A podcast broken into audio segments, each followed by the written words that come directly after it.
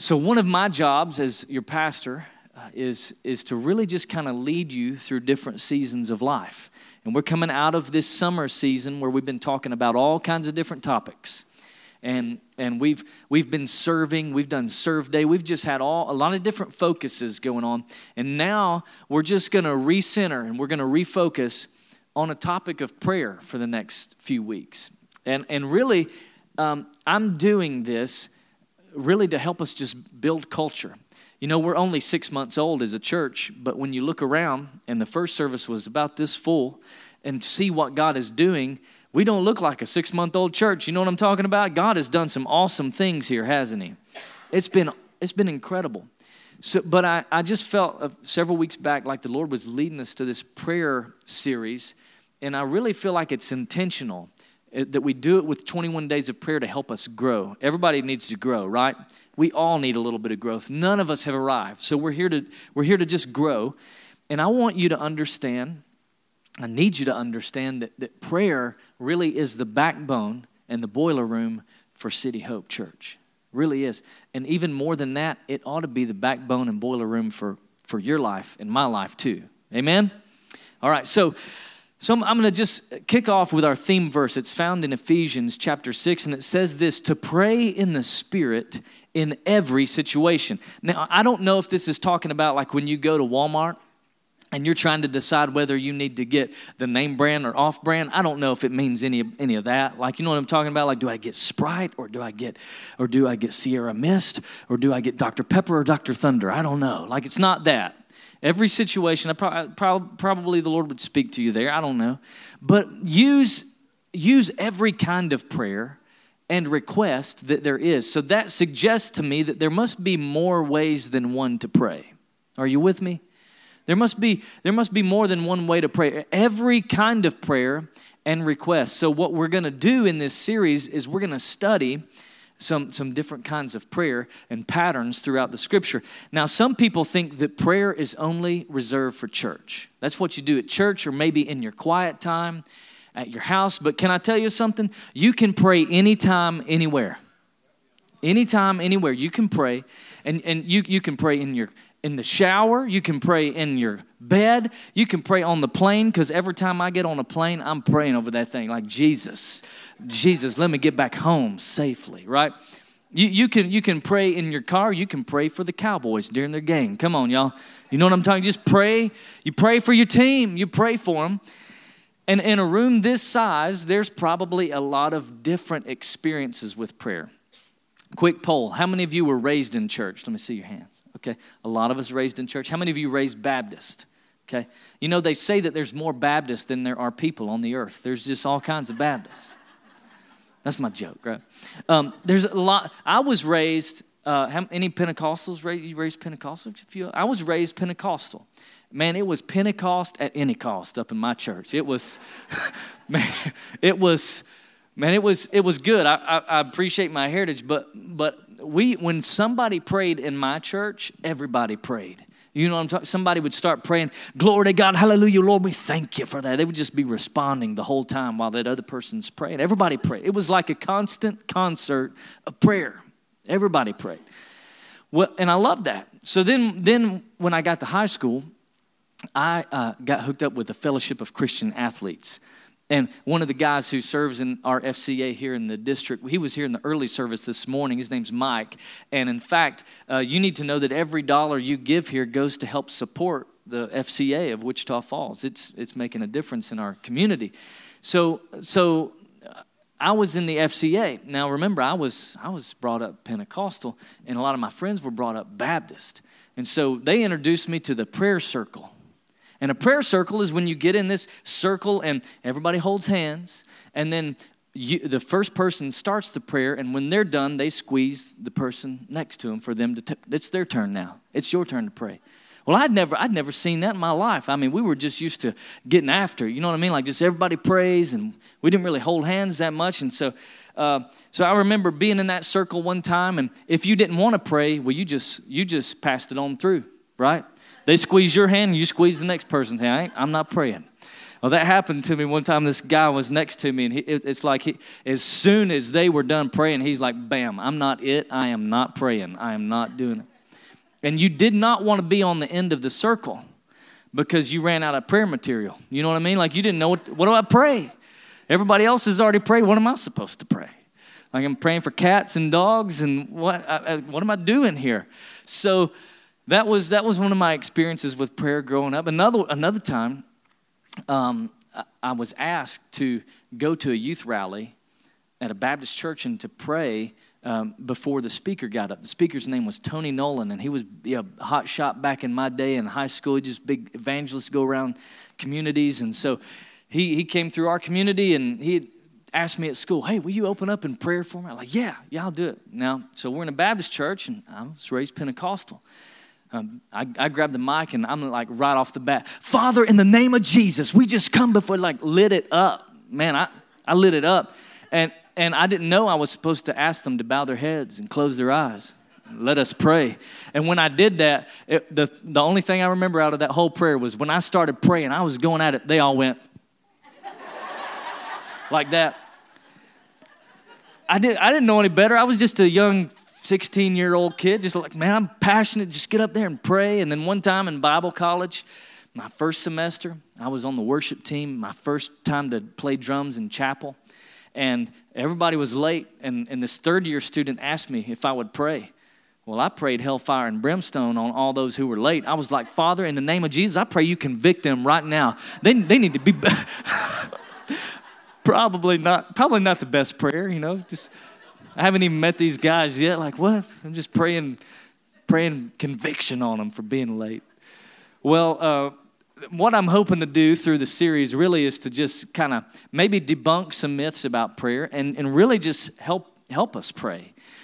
Uh, because there's more than one way to pray, right? There's different kinds of prayer. Every prayer request and, and, and request that there is, we need to we need to be praying those. So I want to just kind of kind of give you some different models and different prayers. Next week, we'll talk about the prayer of Jabez, but today we're talking about uh, the prayer of Moses. And, and honestly, um, I think this is going to give us some fresh air in our, in our walk with the Lord. I think it's going to encourage us, but, but we're going to go to the deep end of the pool today.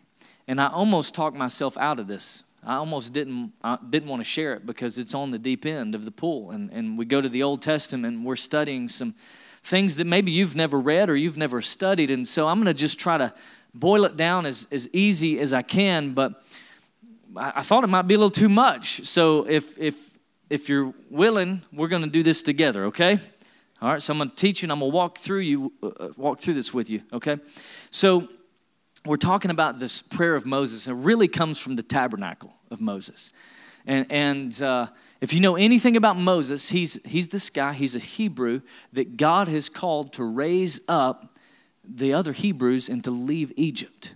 Moses uh, was born as a Hebrew but raised in the Egyptian household. And, and he comes back, God sends him back to deliver the children of Israel to the promised land. The promised land was the land that Abraham had. And then this, they'd been there for hundreds of years, and now God is going to lead them back through Moses to the promised land. Well, in it should have only taken about two weeks at the most to make this, this journey. There's four million Hebrews, and, and it should have only taken them 11 to 14 days, but they, they ended up wandering the desert for 40 years because of disobedience, because of complaining, because of um, uh, just running from God. And that should be a lesson for us, by the way. if you want to spend the next 40 years wandering the desert, just disobey, just run, just complain, just gripe, just ignore God's commands, right? But He's calling us, He's saying, no, no, come, come back. Just come back. Just stay in the plan. Just, just work it out, right? So, in those days, in, in the Old Testament, the, the, the Hebrew scriptures, in those days, um, God lived in temples or in buildings made by man. But today, He lives inside of man. Are you with me? In those days, he lived in buildings made by man, but today he lives inside of man. He lives in us, he, he dwells inside of us. And, and so that means that this building is not the sanctuary, you're the sanctuary. And, and God lives inside of you. So in those days, he wrote his law on the tablets of people, uh, on the tablets of stone, and he lived in buildings. But today, he writes his law on our hearts, and he lives inside of us. Are you following me? So eventually, King Solomon built a temple for God to dwell in. But until that time, they had what we call portable church. And, and they needed a portable church because God moved around. They had to have something they could take up, uh, uh, set up, and take down every single week. Because God was, He lived in a cloud by day and a fire by night. And if the cloud moved during the day, guess what? They had to pack it up and move with Him. And if it stopped, they stopped and they set up. And, and so over and over, for 40 years, they lived in this, God lived in a portable church. So the cloud by day, the fire by night. Whenever God moved, they had to move, they had to pack it up. Can I just do a timeout and say, You're in a portable church today? Did you know that? You look around, look at this. This is portable church. And I want to just take a moment to shout out to some of my favorite people in the world who get here every Sunday morning at 6:30 in the morning. They get here, they unload that big red trailer out there every Sunday. They unload that, they set all of this up. Many of them stay until 2 o'clock in the afternoon and they make sure it gets all back on the trailer and packed up and ready to go back into the storage. Let me just shout out, let's just love on our setup team today. We love you guys. Yeah. If you serve on that team, I want you to know I love you and I'm proud of you. I'm proud of you. I mean that. We couldn't do what, what we do without you. And, and so portable church. So the, temp, the temple was the permanent building. The permanent building for, for God was, was called the temple. The, the temporary or the portable one was called a tabernacle. If you've ever heard that, uh, it, that just means portable church. It was a portable uh, structure for them to use. So, what we're going to do is study this prayer of Moses, study the tabernacle, and I, w- I want you to lean in. So, Exodus chapter 25 says it this way it says, Have the people of Israel Build me a holy sanctuary so I can live among them. And, and, and just know that God wanted to live among them then, and now He lives inside of us. Remember that He lives inside of us. And you must build the tabernacle, this portable church, and all of its furnishings exactly according to the pattern that He's going to show, you, show them. And I just want to say that, that this is a pattern for, for them thousands of years ago, but it's a pattern for your prayer life today. It's a pattern you can use when you pray. But, but more than that, God, God wants you to build a prayer life with Him using this pattern. It's not the only way to pray. It's, I it's not, I can't say it's the best way to pray. It's a way to pray. And I'm going to show you this prayer in just a second. So let's show them a picture of the tabernacle. This is what it would have looked like, very similar. And I want y'all to look at all this pipe and drape they've got right here. Look at, I mean, we got all this pipe and drape through here. Man, I think we, I think we could do that. Let, that's just a lot, a lot of pipe and drape. It's an open top. There's no top to this tent. And, and so it's just staked out, and they, they had to take this up and, all the time, set it up and take it down all the time. And there were inside of this area, this is the courtyard, and then there's a couple pieces of furniture here. And then this is another tent. Okay, this is it had four pieces of furniture that we're going to get to in a second. What I'm going to do is walk you through those pieces of furniture and how they apply in our lives today, all right? So this is what the what the tabernacle very well could have looked like. So inside of the rectangular tent, the smaller one with the with the covering, that's where the ark of the covenant was was kept. And if you if you've seen the Raiders of the Lost Ark, right? Not exactly like that. Uh, very, the ark looks similar to that, though. But in order to get to the Ark of the Covenant, they had to, they had to do this pattern. They had to go by these certain pieces of furniture. Each was a station, so to speak. And when, and when Moses or when the priest would follow this pattern, when Moses came before the Lord, it says in Exodus, when Moses and followed the pattern. He got to the Lord, and, and, and God would speak to him face to face as a friend speaks to somebody else, as one speaks to a friend. And, and this is my prayer. I want you to see those yellow words right there. Stare at them, get them in your soul, because that's what God wants for you. He wants to know you. He wants you in a place where, where you go, I, I can hear his voice and he can hear my voice and we're in relationship and we're in this together. And, and, and I have a, I have a, I'm meeting with God on a regular basis and prayer is enjoyable. Come on, somebody, because sometimes prayer is not fun. Sometimes it's just, it's just not enjoyable. And you might feel like you're in a rut right now, like you're stuck. And we want to help you get out of that, all right? So, and, and, and maybe, maybe you're you're skeptical today. Maybe you're saying, hey, uh, Ben, that's the Old Testament, man. That's, that's back in the day. That's not for us. That's not for us. That was for Moses. God doesn't really do that anymore.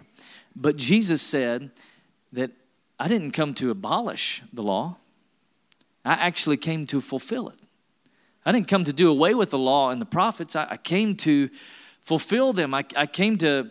I, I came to bring meaning to all of that. So, what I believe is you can take everything from the Old Testament, all of the laws, and, and you can find meaning and fulfillment in the New Testament. And we're going we're gonna see that today as we walk through the tabernacle and we, we study this prayer of, of Moses, that I'm calling it. All right, so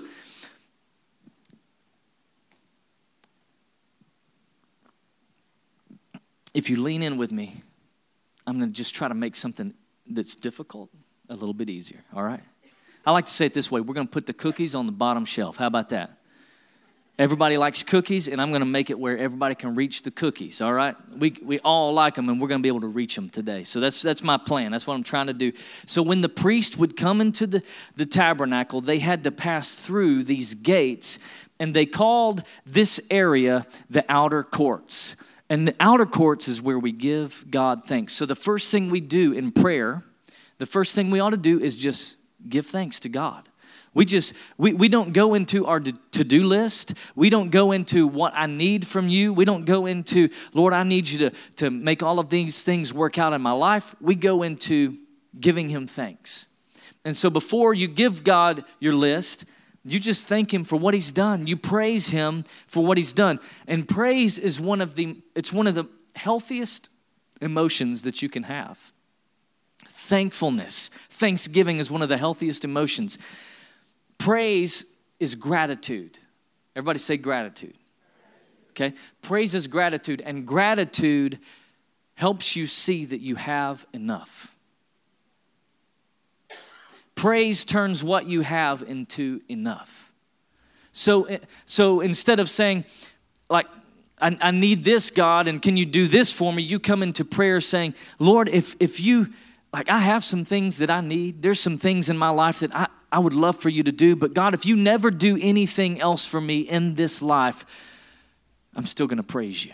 If you if you never do anything else for me, you've healed me, you've set me free. If you never do anything else, you saved my soul. If you never give me a, a, a better job, or I never get a, a, nicer car, or I never make more money, or I, I, I don't make any more birdies on the golf course, if you never did anything else for me in this life, You've saved me. You've already done enough, God, and I'm not going to treat you like some sort of cosmic Santa Claus that, and ask you for more when I haven't thanked you for what you've already done in my life. I'm going to start with praise. I'm going to start with thanksgiving, right? In fact, Psalm 104 says, I'm going to enter his gates. I will enter the gates with thanksgiving in my heart, enter his courts with praise. I will say, This is the day that the Lord has made. I will rejoice, for he has made me glad. Man, I'm just going to enter in with thanksgiving, with a grateful heart. I'm just going to be joyful and thank him. So we don't begin with, Gimme, gimme, gimme. Uh, dads who have daughters, y'all, y'all know how that works. She doesn't come in. She doesn't come in like, Dad, gimme. She comes in like, Dad, I love you. You're so awesome. Right? All right? So that's the way we come to the Lord. We come to Papa, our God, our Father. We just say, hey, God, I love you. You're so good. You're such a good Father. I'm so thankful. That's, that's how we approach Him with praise. And you're going to see it tomorrow morning at 21 days of prayer, how we start every week, every morning with praise. Every morning we just, we're, we're, we're praising God first. All right, so once you've, once you, now you're in the tabernacle and we've given God thanks. You're in your prayer time. You've given Him thanks for what, what He's done. Now, you're going to come to this next piece of furniture, which it's the brazen altar. And this piece of furniture, this altar has dead animals all over it. It's a sacrificial altar. It's where animal sacrifices were taking place. And maybe you're like, dude, what was with the animal sacrifice? That's how sins were forgiven. Um, something had to die in order for there to be forgiveness. I'll say it a different way blood had to be shed for the forgiveness of their sins. So there was this sacrificial altar. You had to walk past a pile of animals and bones and, and blood and flesh and all of that. You had to walk past that. You had to go there first before you could get to God. So, what is, what is the meaning of that? Where do we find that in the New Testament? We find it in the cross of Jesus Christ. When, when, when you come into your prayer time, when you come into your time with the Lord, you just focus on the, on the, on the cross. You focus on what He did for us. He was the sacrificial lamb slain before the foundations of the earth, the Bible says. Without His shed blood, there is no forgiveness of sins. Do you remember that? So, this, this, is, this is the, the representation, it's the focus on the cross. And the only reason that I can stand before God is because of the cross of Jesus Christ. The only reason I can have relationship, the only reason I can boldly approach the throne of grace with confidence is because of the shed blood of Jesus Christ, what he did on the cross for us. And in, in this attitude of prayer, when you come in this attitude of prayer and you're thanking God, you just begin to remember the cross and you remember how he took your sins from you and you remember who you were before you met God and you remember how he rescued you and how he stooped down so low and his love reached down to us and he rescued us through the cross and you remember that you're only able to do what you do because of the cross of Jesus and you remember what Romans says that while you were utterly helpless Christ came at just the right time. While we, while we were still sinners, while we were utterly helpless, He came and He died for us. So you're focusing on the cross. Thank you, Jesus, for the cross. Thank you for forgiveness. Thank you for setting me free. And you remember Isaiah 53? It says that He was wounded, He was pierced for our transgressions. Now, Jesus went through what we call the four wounds of the cross the four wounds of the cross. I'm going to try my best to just give it to you quickly. But, but the first wound, uh, remember, he was pierced in his hands and his feet. He had a spear in his side. He, he was whipped and beaten, and he had a crown of thorns, right? Those were four, the four wounds of the cross. So Isaiah predicted it hundreds of years before. He said, Jesus will be, he was pierced for our transgressions. How do transgressions represent what you do? It's your sins. Transgress- transgressions is what you did in your past. Well, how do you do things? With your hands and your feet. He was pierced in his hands and feet for your transgressions, for my transgressions. And then it says he was crushed for our iniquities. Well, an iniquity is different than a transgression. Transgression is what you did, and iniquity is who you are. It's your identity. It's, it's what you believed about yourself, and it's what other people said about you, and it's, it's just who you are. It's more of your identification. And the Bible says he was crushed. He took the spear in his heart. His heart was crushed because of your iniquities, because of my iniquities. And then it says, the punishment that brought us peace. Where's the battle for peace in your life? It's right here. So, so the Bible says that he was crowned with a crown of thorns for, for our peace. The punishment that brought us peace was that, that crown of thorns. And then by his wounds, we are healed. The stripes that he took upon his back. So when we come to the cross, and I'm just trying, listen, just just make it simple. Just make it simple. You, you, don't, you don't have to make this difficult. Just thank Him for the cross. Thank you for the cross, Lord. Or I love this song. I, I love this one. Um, uh, let's see, how does it go? Jesus paid it all, all to Him I owe. Sin had left a crimson stain, he washed it white as snow. Oh man, that's it. That's he he was pierced for us. So we remember the cross. We remember the cross. And then the next piece of furniture that we would come to, we've, we've been to two pieces. Um, actually, we've just been to the one. And then the next one is what we call the laver. And, and this is made of bronze mirrors and it's full of water. Check this out. It's just a, it's a bronze, just a big bronze bowl made of bronze mirrors and, and a pool of water in it. And so, why the mirrors? Why the water? Well, the, the priests, or Moses, they would come to this and, and they would look at themselves and they would wash their bodies and they would get clean before they entered the presence of the Lord. So, what does this represent? Well, this is where we offer every part of our life to God. This is the time in your prayer. You've thanked Him, you've repented, you've, you've thought about the cross, you, you've, you've focused on the cross, and now this is where you offer every part of your life to God. And I just, it, it might be strange for some of you if you're new to the church world, or maybe you've, you've really not dove into a prayer life. I just start from the top and work my way down. And, and I'll, I'll say, Lord, I just, I just give you my mind today, Lord. There's still some things in my mind that aren't like you, and there's some thoughts that I've had that aren't like you. And, and God, I'm just giving you my mind today, and I choose today, I'm going to think on things that are pure and lovely and excellent and noble and praiseworthy. I'm just giving you my mind today, Lord. No, no junk, no garbage in, because I don't want garbage to come out. Lord, I'm, gonna, I'm giving you my mind today, and I'm just surrendering it to you. I'm going to put a a guard over my mind. And I'm asking you to keep me in perfect peace as I keep my mind on you today. And then I move down to my eyes and I say, Lord, I thank you for my eyes. I thank you that I have them. Just begin to praise God for your eyes. But Lord, I know what Job said. He said, Don't look lustfully at a maiden. Come on. Whoop. Don't look, don't look. No seconds, no second seconds. You get bounce the eyes, bounce the eyes, bounce the eyes. Got to bounce them. You got to bounce, look away. Right? And I'm just, I'm committing to you, Lord, that I'm, I'm going to keep my eyes on you and not things that are impure or evil. I'm going to, my eyes, let my eyes be guarded today.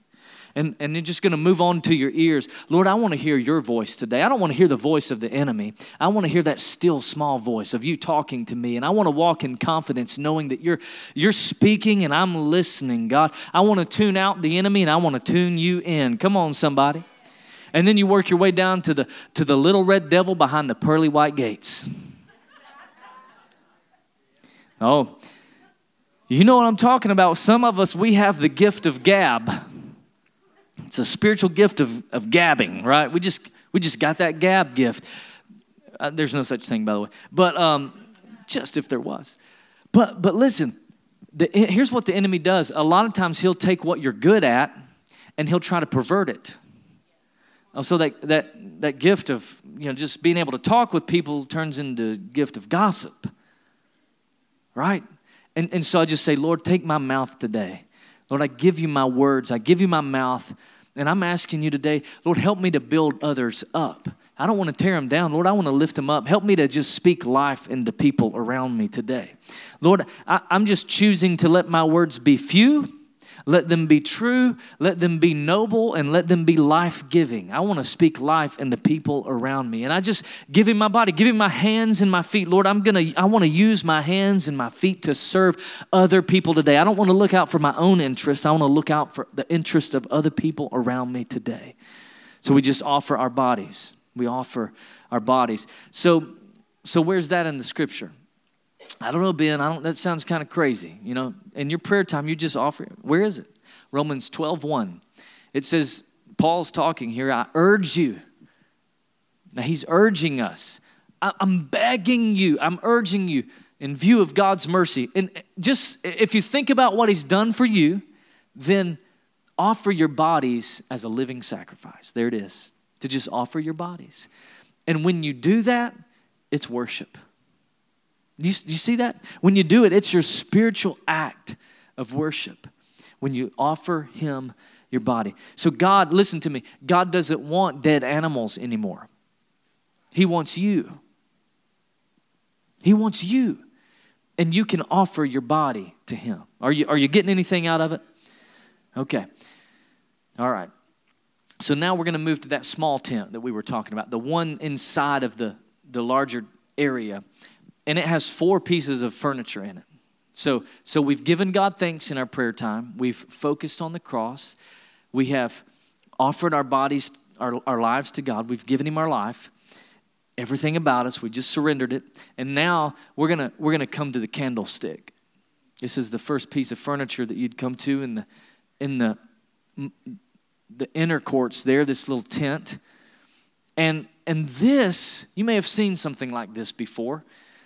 In the Old Testament and in the New Testament, it represents fire fire. And so it's God's power, it's God's anointing, it's His ability, it's, it's His gifts that He wants to give you. In other words, this represents the Holy Spirit in our lives. And so when we come to the candlestick in this place of prayer, we just want to invite the work of the Holy Spirit in our lives.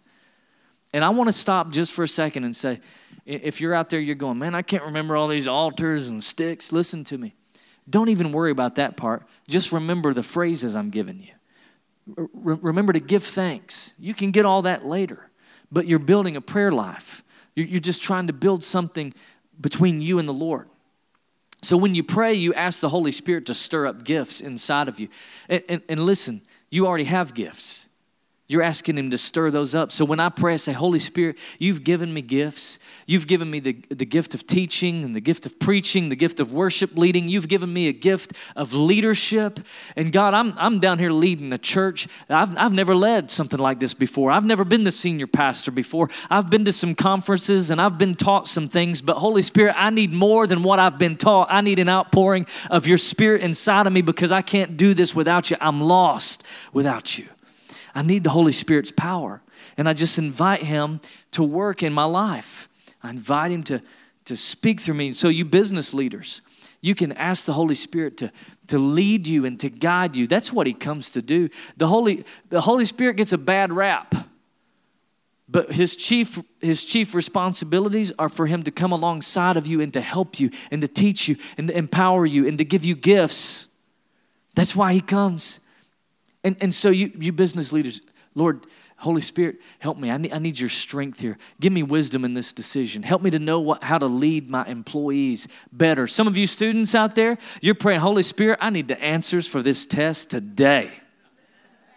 You know what I mean? You, you're just asking the Holy Spirit. You, you're, you're believing, you're praying, and we need the Holy Spirit in our lives. Second Timothy says it this way. Paul is talking here, and he says, This is why I, I, remind you to fan into flames the, the spiritual gift God gave you. I'm going to pause right here and just tell you that God has given you a spiritual gift. He's given every single one of you a spiritual gift. Whether you believe it or not, He's given it to you. Whether you're a Christian or not, you have spiritual gifts. He put them inside of you. And I, I, I was, I was kind of thinking it's like the Oprah show where she just says, You get a gift and you get a gift and you have a calling and you have a. Everybody, everybody gets in on that. He, it's inside of you. He's already put it inside of you. It's already there. And that's why, it's why we do growth track. If, if I can just tell you, it's why we, we do the growth track. Four steps. You, give, give yourself, give us four Sundays to help you discover those spiritual gifts and those callings that God has put in your life. That we don't do growth track for us, we do it for you because we know that you will never be more empowered, more fulfilled, more, more ready, more, um, more, I guess fulfilled is the best word, just more fulfilled in this life than when you're serving somebody else with your gifts and with your passions. I just believe it. You, you can, four Sundays, you can start step one today and make that happen. So you invite the work of the Spirit in your life. And then the next piece of furniture you come to, man, it starts smelling so good. Mmm, starts smelling so good because right across the room is this table of showbread.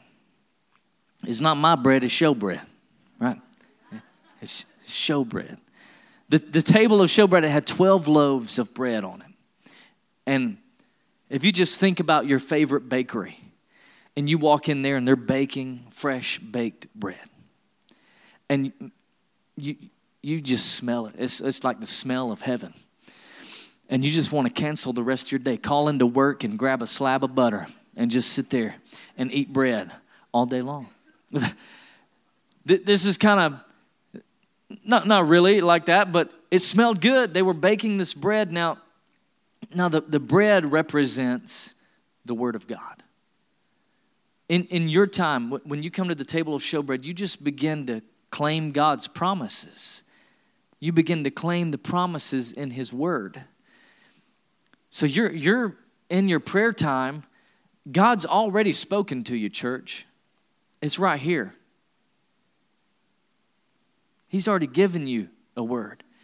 He's already spoken to you.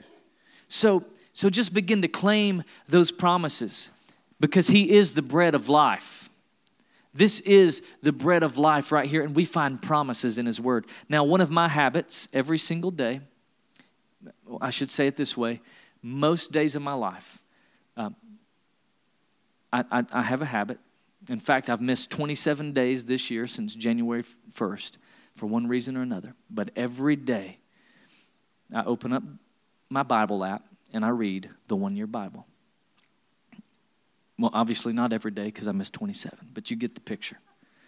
Nearly every day of my life. And why do I do that? Why? Because this is the bread of life. This is food for my soul, y'all. I, there is nowhere else for me to get fed. Right here. This, contains the words of what? Life. It's the words of life. And I'm not saying that to brag. I'm actually saying it just to, to let you know about the one year Bible. That you can go buy one, you can download the app, you can read it. And, and maybe you don't have time for five or seven chapters a day, but you, you can read one verse a day.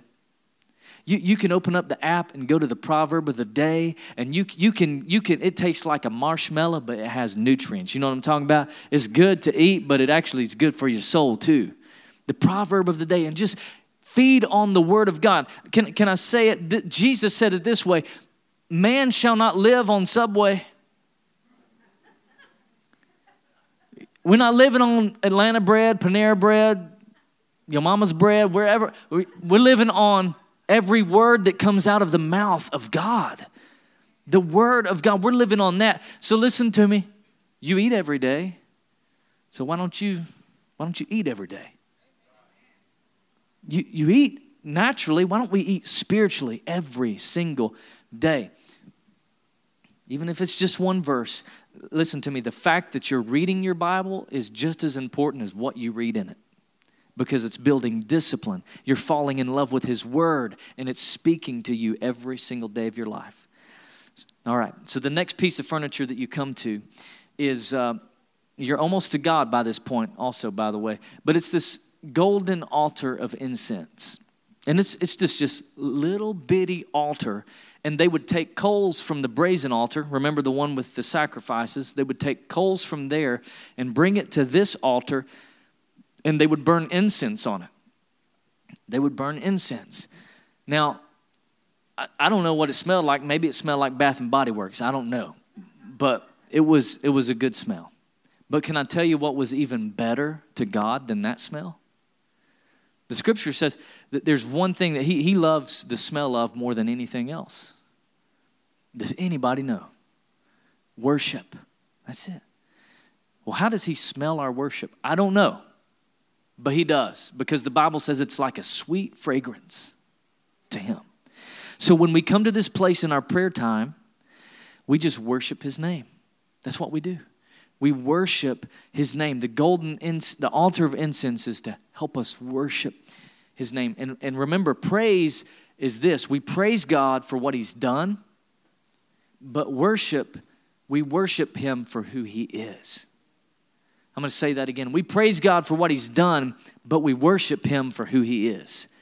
So, worship is not thank you for this day and thank you for the month of May. Thank you for my life and my very, very hot wife. It's not that. That's not worship. That's thanking Him for what He's done. Worship is, however, if you didn't do anything in my life, you're still worthy. If you if you had done nothing that that you have done, you're still worthy. You're still worth my attention. You're still worth the sacrifice of your son Jesus. You're still worthy. That's what worship is. It's worth. It's ascribing worth to something. You're still worthy. If you've never done anything else, God, you're worthy of our praise. And Psalm 95 says it this way that we ought to bow down and worship, to submit, to surrender. Just bow down. Let us kneel before the Lord, our Maker, for He is our God, and we are the people of His pasture. So in your prayer time, just bow down. Just find that place of surrender, find that place of submission, and bow and worship in your prayer time because a person on their face can never fall from that position. That was better than y'all acted like it was. Listen, a person on their face, you can't fall. How, how, how, how can I be drug out into all kinds of sin and immorality when I'm on my face before God? How can I make terrible decisions in my life when I'm on my, I'm on my face before God? How, how, can I, how can I run the other way from what God's calling me to do when I'm just on my face? We can't fall from that position. So Proverbs 18:10 says, "The name of the Lord is a strong tower." Now, for, for years, all the way back to the Bible, a person's worth or their value could be found in their name, right? It's because it's who they were, it's who they are. That's how we identify you, is by your name. We, we identify all your problems by your name, by all the things that you got good or bad in your name. It's, it's, it's all in your name. Oh, he's the guy who, or he's the one who, it's in your name. So check this out. The name of the Lord is a what? Strong tower. And the righteous run to it and they're safe. So, in my worship time, what I'll begin to do sometimes is I'll just begin to worship the names of God. I'll begin to place worth on the names of God, and I just begin to say, God, you are worthy. God, you are pure. God, you are holy. God, you are righteous. God, you're my strong tower. God, you're, you're my healer. God, you're the one who is able to heal my disease. You're the, you're the one who's able to make my crooked path straight. Lord, you're, you're the one who you, you take care of me. And I just begin to worship his names. I begin to worship his names. And I say, You're, you're, you're my counselor, and you're the prince of peace, and you're my shepherd, you're my pastor. Lord, you're, you're my defender. You fight my battles for me. You guide me. You lead me in every step, God. And I just worship his name. I thank him. I worship him. I place value on those things because that's who he is to me. And then one last part of the, the tabernacle we're going to look at. So we've we've started from the beginning. We've praised God in our prayer time. We focused on the cross. We offered our bodies. Then we invited the Holy Spirit into our lives and we've we've claimed God's promises for us. We just we just prayed his promises. And and then here we've worshiped his name and then one more place. It's the ark of the covenant. And the Ark of the Covenant is in, it's in the most holy place. It's right there in the most holy place. And if you were going to get to the, if you were going to get to this, you had to go through all those other stations. You had to follow the pattern, right? And if you've seen the Raiders of the Lost Ark, uh, it looks very similar to this. It's close, but your face will not melt off if you look at it, all right? Just, just letting you know. That's, that's what happened in the Raiders of the Lost Ark. That will not happen here these angels on the top, they're called cherubim. And notice how their wings, their, their heads are bowed, their wings are touching each other. And right between those angels, right in the middle, is called the mercy seat of God. And that is where God lived. and in your prayer time, if you were going to stand before God face to face, you've already asked for yourself, you've already repented You've already praised Him, you've already worshiped Him. When you, what do you do when you get face to face with God? What do you do when you come to the Holy of Holies and you're standing at the ark of God? It's not about, not about us anymore. It's actually time to intercede for others. It's time to intercede for others. This is where you just you just make your case to God on behalf of somebody else. This is where and listen to me, I do this for you often.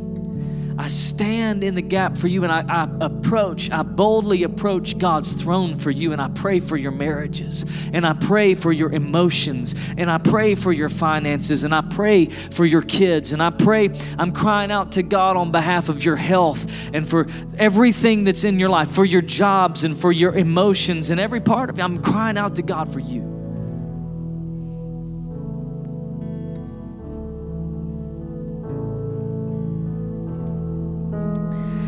Do this every day this week for 21 days. We'll use this pattern sometimes. Sometimes we'll use different patterns, different examples of prayer. But I, I just want I want you to try it. If you don't have a prayer life, don't be condemned. This message isn't about condemnation. It's not about guilt. It's about, all right, I'm going to give it a shot. I'm going to try this. And you don't have to understand the tabernacle. You don't have to understand Moses to be able to pray. Just take those seven phrases. Just take those seven phrases and apply them in your life. Apply them in your life. Praise God. Focus on the cross. Apply them in your life. Do those seven things. Right? Do those seven things. Offer your life to God. Invite the Holy Spirit into your life just over and over in your prayer time. Make it a habit the scripture says in 1 Timothy, it says, first of all, when you pray, first of all, pray for kings and all of those who are in authority. We'll do that tomorrow. We're going to pray that tomorrow at 21 Days of Prayer. We're going to lift up President Trump and Vice President Pence and Governor Abbott and all the mayors in our community. And there'll be all kinds of resources there. We'll have books like this for you who show up. It's, you can't buy this book, it's free because you already paid for it when you give in the offering. It's, it'll be there tomorrow. You, you take it home. You begin to study God's Word and learn different prayers. And I, I'm, I'm just telling you that, that when we lean in, when we press in, God will do something. He'll show up. And I want this for you. I want you to grow in your prayer life. And if you'll let me, over the next few weeks, I just want to lead you. I want to show you and I want to teach you. Amen? Amen. Hey, would you bow your heads with me today? For those of you who need that last blank, you're waiting for that last blank, I'll give it to you. Prayer should be our first response, not our last resort. That's what I want for you. Let it be your first response, not the last thing you do. Come on, this is the first thing. This is where it begins. Let it be where you go first. So, Father, right now, I pray for this awesome, this amazing group of people here today. Man, my, my, brothers and my sisters, Lord, I lift up this church to you and I'm asking you, Lord, I'm making a case for my people today, for my church today, and I'm asking you to move in their lives today, Lord. I'm asking you to stir up inside of them gifts and passions and calling and destiny. God, I'm asking that you that you would take them to a new level in their prayer life. Wherever they are now, God, there's another step in front of them. They can grow, they can mature, they can get better, they can they can continue to draw closer to you. So I'm asking you, Lord, that you would let the month of August be a month of revival for us at City Hope Church. They've been focused on serving other people. They've been doing serve days. They've been they've been reaching out. They have been in small groups. Life has been about everybody else for the last several weeks. And Lord, we're just asking you to we're just coming to recenter ourselves now and to say, Lord, we can't do it without you. We need you. We need your power. We need your grace. We need your truth. And we need you in a greater way in our lives. So God, help us in our prayer lives. And I'm speaking fresh life to that, fresh breath into our lives, into our prayers in Jesus' name. And with your head still bowed, let me just ask you if you're here today and you say, Ben, I don't know God. How can I have a prayer life with God if I don't know God? I'm far from Him. I've been running the other way. Maybe you've been doing that on purpose. Maybe you've maybe you've just drifted. But if you're here today and you say, "Ben, I'm ready to come back home." I'm telling you, if heaven's got a porch, Jesus is on the front porch and his arms are open wide and he's ready to welcome you back home. He's not mad, he's not upset, he's not he's not hurt. No, he's he's welcoming you. He's ready for you. So if you're ready to come back, you're ready to to to offer your life to God wholeheartedly. You're ready to surrender. You're ready for life change. If that's you, just slip up your hand where I can see it. Slip it up where I can see it and then just put it right back down. If that's you, just lift up your hand anybody today. God bless you. God bless you. Come on, just be bold, be courageous. You, you're, you're not in this alone. This church, is, we're, we're in it with you. We love you. Raising your hand doesn't join the church. You're not joining our church by raising your hand. We're just simply saying, I need to come back to God. Anybody else? Amen. Come on, say this prayer with me today. Say, Jesus, I surrender. No more running. I give my life to you. I am yours. You're my Father. You're my King. You're my Savior. I believe in you and I give you my life. From this day forward, I'm yours and you are mine, and I'll serve you. In Jesus' name, amen.